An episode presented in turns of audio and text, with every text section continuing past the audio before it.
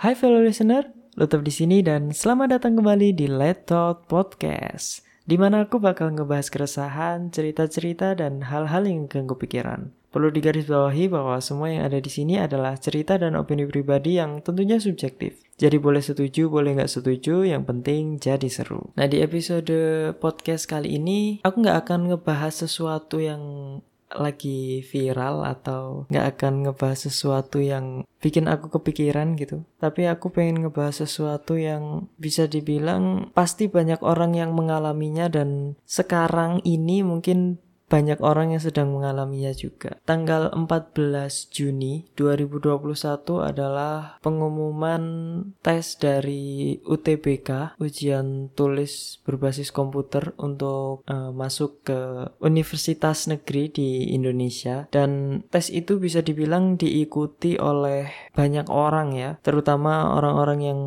udah lulus SMA, yang baru lulus ataupun yang udah tahun kemarin sebenarnya lulusnya dan tahun ini berusaha mencari peruntungan lagi di UTBK tahun 2021 gitu. Aku yakin 100% dari mereka pasti berharap mereka diterima di pilihan pertama, karena yang namanya pilihan pertama pasti sesuatu yang mereka inginkan gitu lah. Tapi mereka tetap harus memilih di pilihan kedua dan pilihan ketiga juga, dengan harapan ketika pilihan pertama dan pilihan kedua atau pilihan ketiga, aku nggak tahu ini masih sama kayak SBMPTN waktu dulu atau enggak, modelnya kayak gimana pun aku juga nggak yakin ini sama kayak waktu zamanku dulu SBMPTN tahun 2017 ya. Kayaknya yang tahun ini lebih ribet dan lebih rumit, tapi sebenarnya intinya sama lah ya gitu. Dan aku yakin di tanggal 14 kemarin, tanggal 14 Juni kemarin, semua orang yang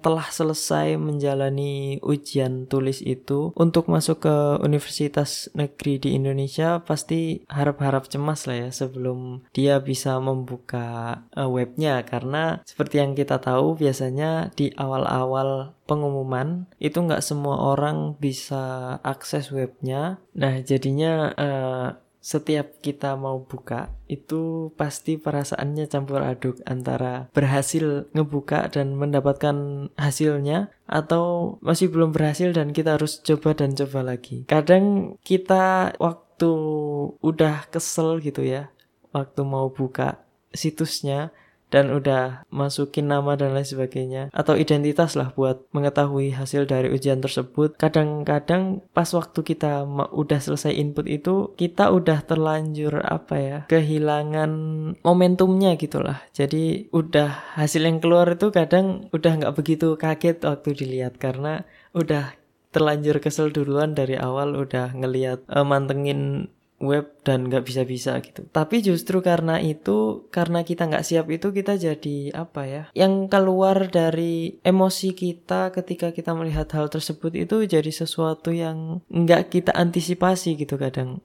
Jadi ya pasti bakal ada yang seneng banget gitu ketika ya dia selesai ujian dan melihat hasilnya di tanggal tersebut, ternyata dia bisa masuk di universitas yang dia inginkan dan jurusan atau program studi yang dia inginkan gitu. Tapi ada juga yang mungkin marah dan sedih, kecewa juga ketika ngelihat hasilnya dan ternyata nggak sesuai sama ekspektasi yang dia harapkan gitu. Yang namanya ekspektasi pasti ketika tidak tercapai pasti kita bakalan kecewa ya. Seperti yang udah aku bahas di beberapa episode sebelum ini, yang namanya ketika kita berekspektasi terhadap sesuatu, kita itu pasti akan merasakan yang namanya kecewa ketika ya kita nggak mendapatkan apa yang kita ekspektasikan gitu. Yang namanya kecewa itu wajar lah ya, karena ya manusiawi lah, kita berharap akan sesuatu kemudian kita tidak mendapatkan hal tersebut, jadinya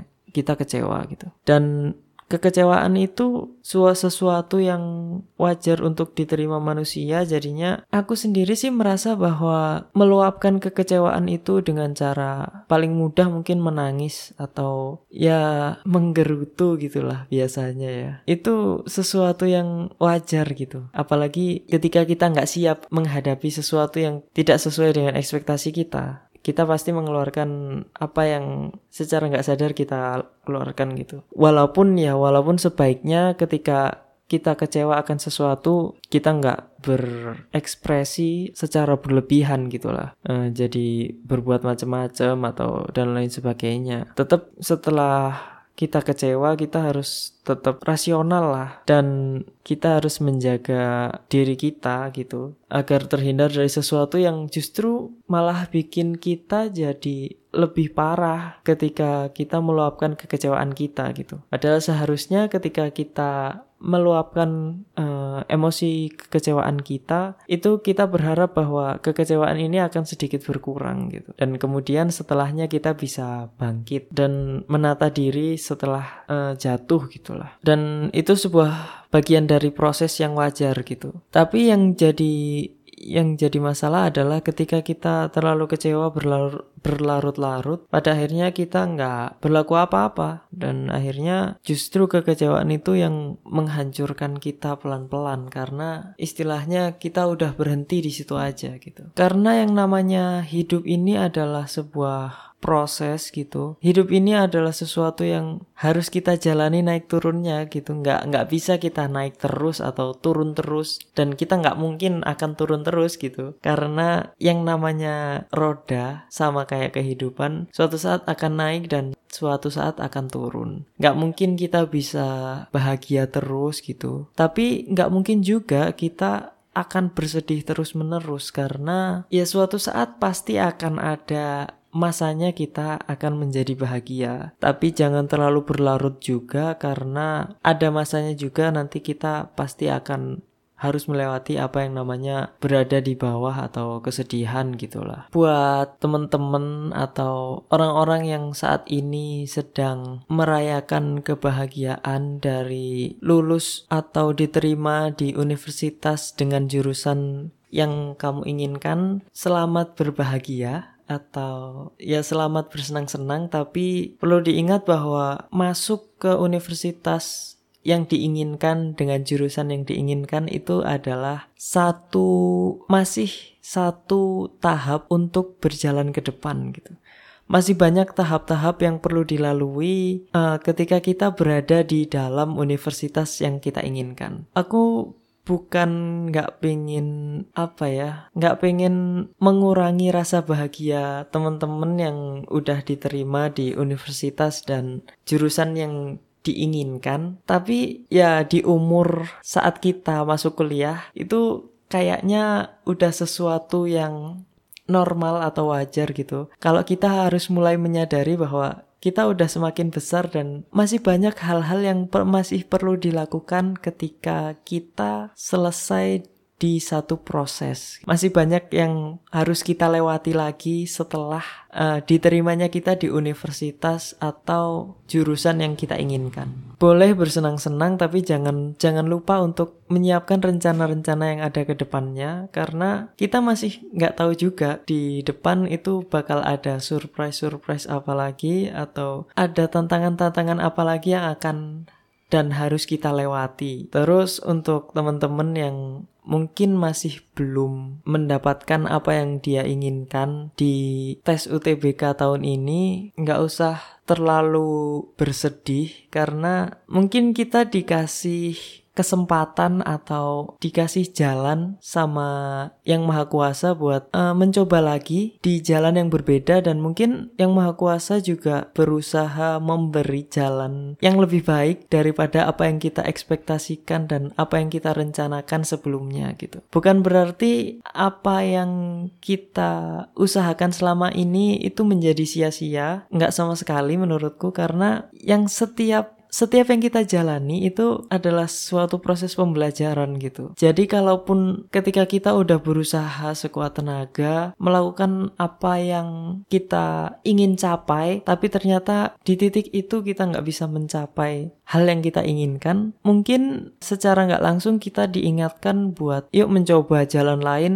yang siapa tahu di jalan lain tersebut kita bisa menjadi sesuatu yang lebih baik daripada jalan yang kita pilih sebelumnya. Dan mungkin juga secara nggak langsung Tuhan tuh kasih kita ujian di awal gitu, atau kekecewaan di awal, supaya pada akhirnya kita akan mendapatkan kebahagiaan di masa yang akan datang dengan rencana yang nggak kita duga. Mungkin tahun ini kita nggak diterima di universitas atau jurusan yang kita inginkan gitu, lewat jalur UTBK. Mungkin kita bisa mencoba jalan lain kayak misal masuk lewat mandiri, tes mandiri ya, yang beberapa universitas juga kita tinggal daftar aja karena mereka mengambil dari nilai UTBK gitu. Atau mungkin ada jalan-jalan lain yang nggak kita pikirkan sebelumnya, yang baru kita pikirkan sekarang setelah kita nggak diterima lewat jalur UTBK gitu. Kita masih dikasih waktu buat berpikir dan menyusun langkah ke depan yang lebih baik lah. Dan suatu saat nanti mungkin ketika kita sudah selesai melewati proses yang mungkin kita rasa berat atau kita rasa itu adalah sesuatu yang melelahkan gitu, bisa jadi kita berada di posisi yang lebih baik daripada ketika kita menjalankan skenario yang sebelumnya kita rencanakan gitu. Pasti ada masa di mana nanti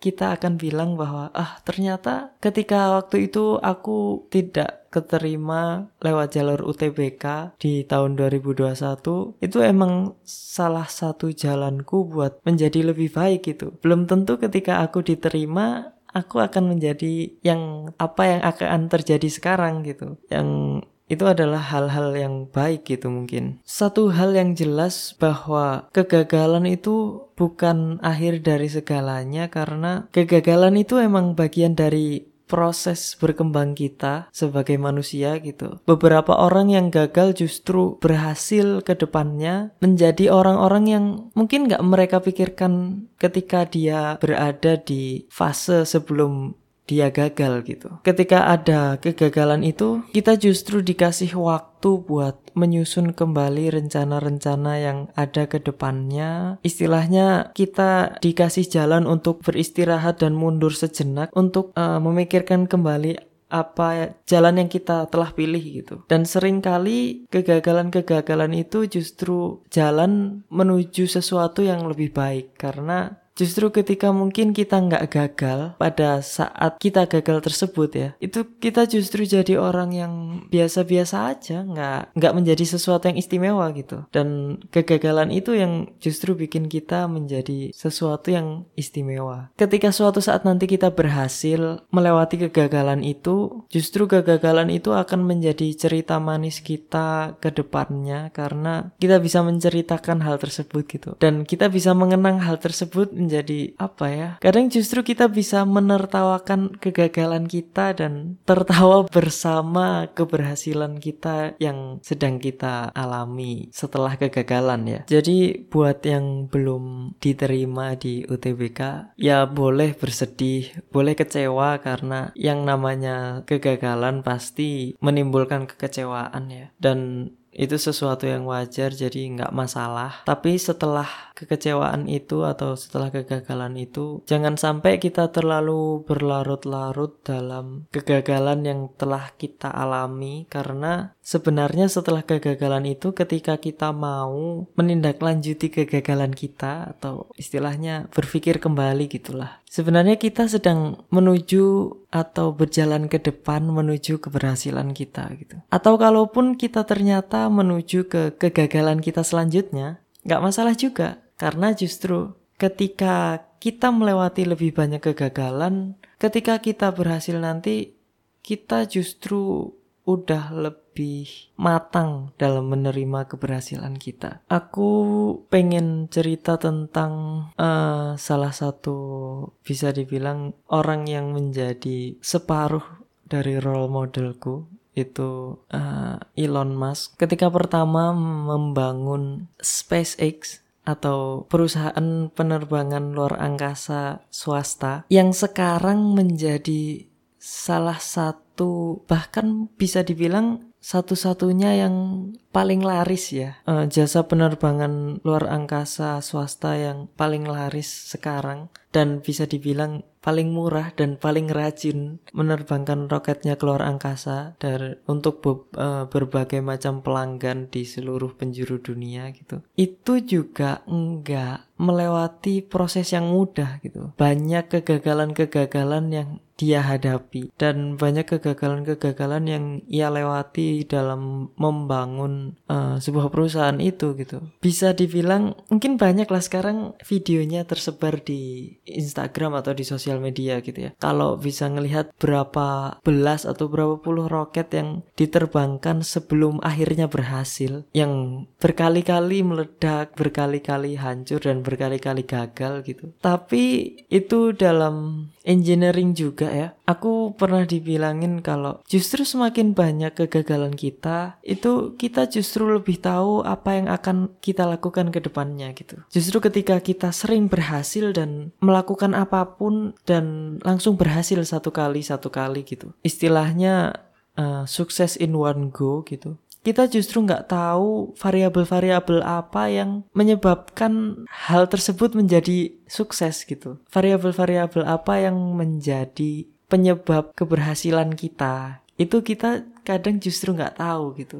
Kenapa kok kita bisa berhasil ketika kita berhasil dalam sekali jalan, itu kadang justru menjadi misteri. Dan menurutku itu sesuatu yang justru berbahaya ya, karena kita nggak tahu apa yang kita lakukan gitu. Karena kita pertama melakukannya dan berhasil, kita nggak tahu di mana, kemungkinan salahnya akan terjadi di mana. Dan justru kadang ketika kita melakukan sesuatu dan berhasil dalam satu kali jalan, itu ketika nanti ke depannya ada sebuah kegagalan, kita justru nggak tahu di mana atau apa penyebab kegagalan itu berasal gitu. Di mana dan apa yang harus kita lakukan juga seringkali membingungkan pada akhirnya gitu. Ketika kita mendapatkan banyak kegagalan dan kita mencoba banyak hal dari kegagalan tersebut, ketika kita berhasil, kita udah lebih paham dan udah lebih tahu lah apa yang kita lakukan gitu. Apa yang kita sedang jalani dan kenapa kok kita berhasil, itu kita tahu. Variabel-variabelnya kita paham. Sehingga ketika sesuatu pada akhirnya nanti bermasalah, kita tahu bagian mana yang bermasalah dan kita tahu gimana cara menyelesaikannya gitu. Karena aku merasa bahwa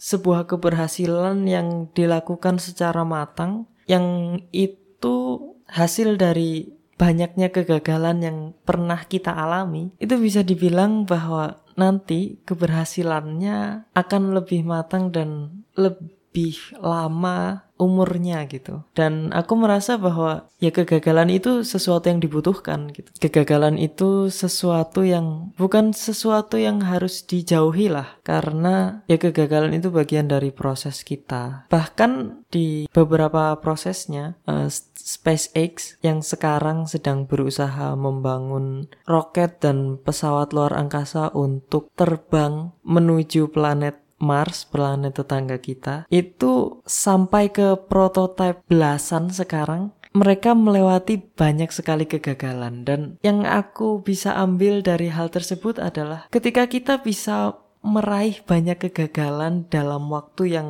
bisa dibilang singkat gitu, kita bisa lebih cepat untuk maju menuju kesuksesan kita atau keberhasilan kita gitulah. Istilahnya kita menghabiskan jatah gagal kita lebih cepat daripada kita harus berusaha secara keras dan berakhir pada keberhasilan dalam satu kali jalan gitu. Beberapa orang justru lebih memilih untuk menghabiskan kegagalan, jatah gagal yang mereka punya, biar nantinya keberhasilan yang mereka dapatkan itu berdasarkan pengalaman-pengalaman atas kegagalan-kegagalan yang mereka dapatkan, sehingga keberhasilan yang mereka dapatkan itu adalah keberhasilan yang matang gitu. Jadi nggak perlu takut buat gagal, karena gagal itu salah satu proses pembelajaran. Dan ketika berhasil, kita justru bisa menceritakan banyak kegagalan-kegagalan kita yang justru bisa menjadi cerita manis ketika kita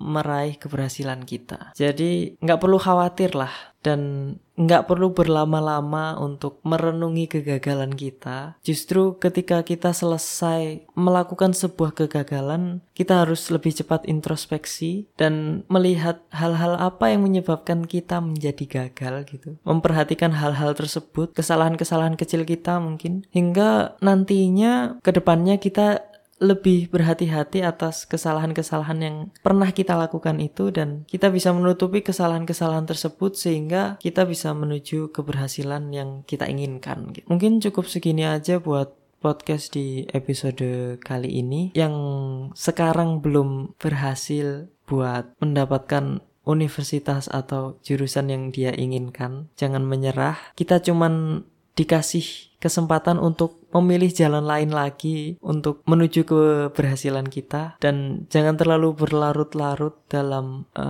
kekecewaan ini gitu. Siapa yang berhasil nantinya adalah orang-orang yang lebih cepat bangkit dan sadar akan kegagalan yang ia perbuat, sehingga nantinya mungkin orang-orang yang lebih cepat sadar dan lebih cepat bangkit dan lebih cepat menata dirinya setelah kegagalan itu justru orang-orang yang lebih cepat mendapatkan keberhasilan ke depannya. Terima kasih sudah mendengarkan. Mohon dimaafkan kalau terlalu banyak kata-kata yang bertele-tele atau terlalu berputar-putar ketika menjelaskan. Lu tepamit dan ciao.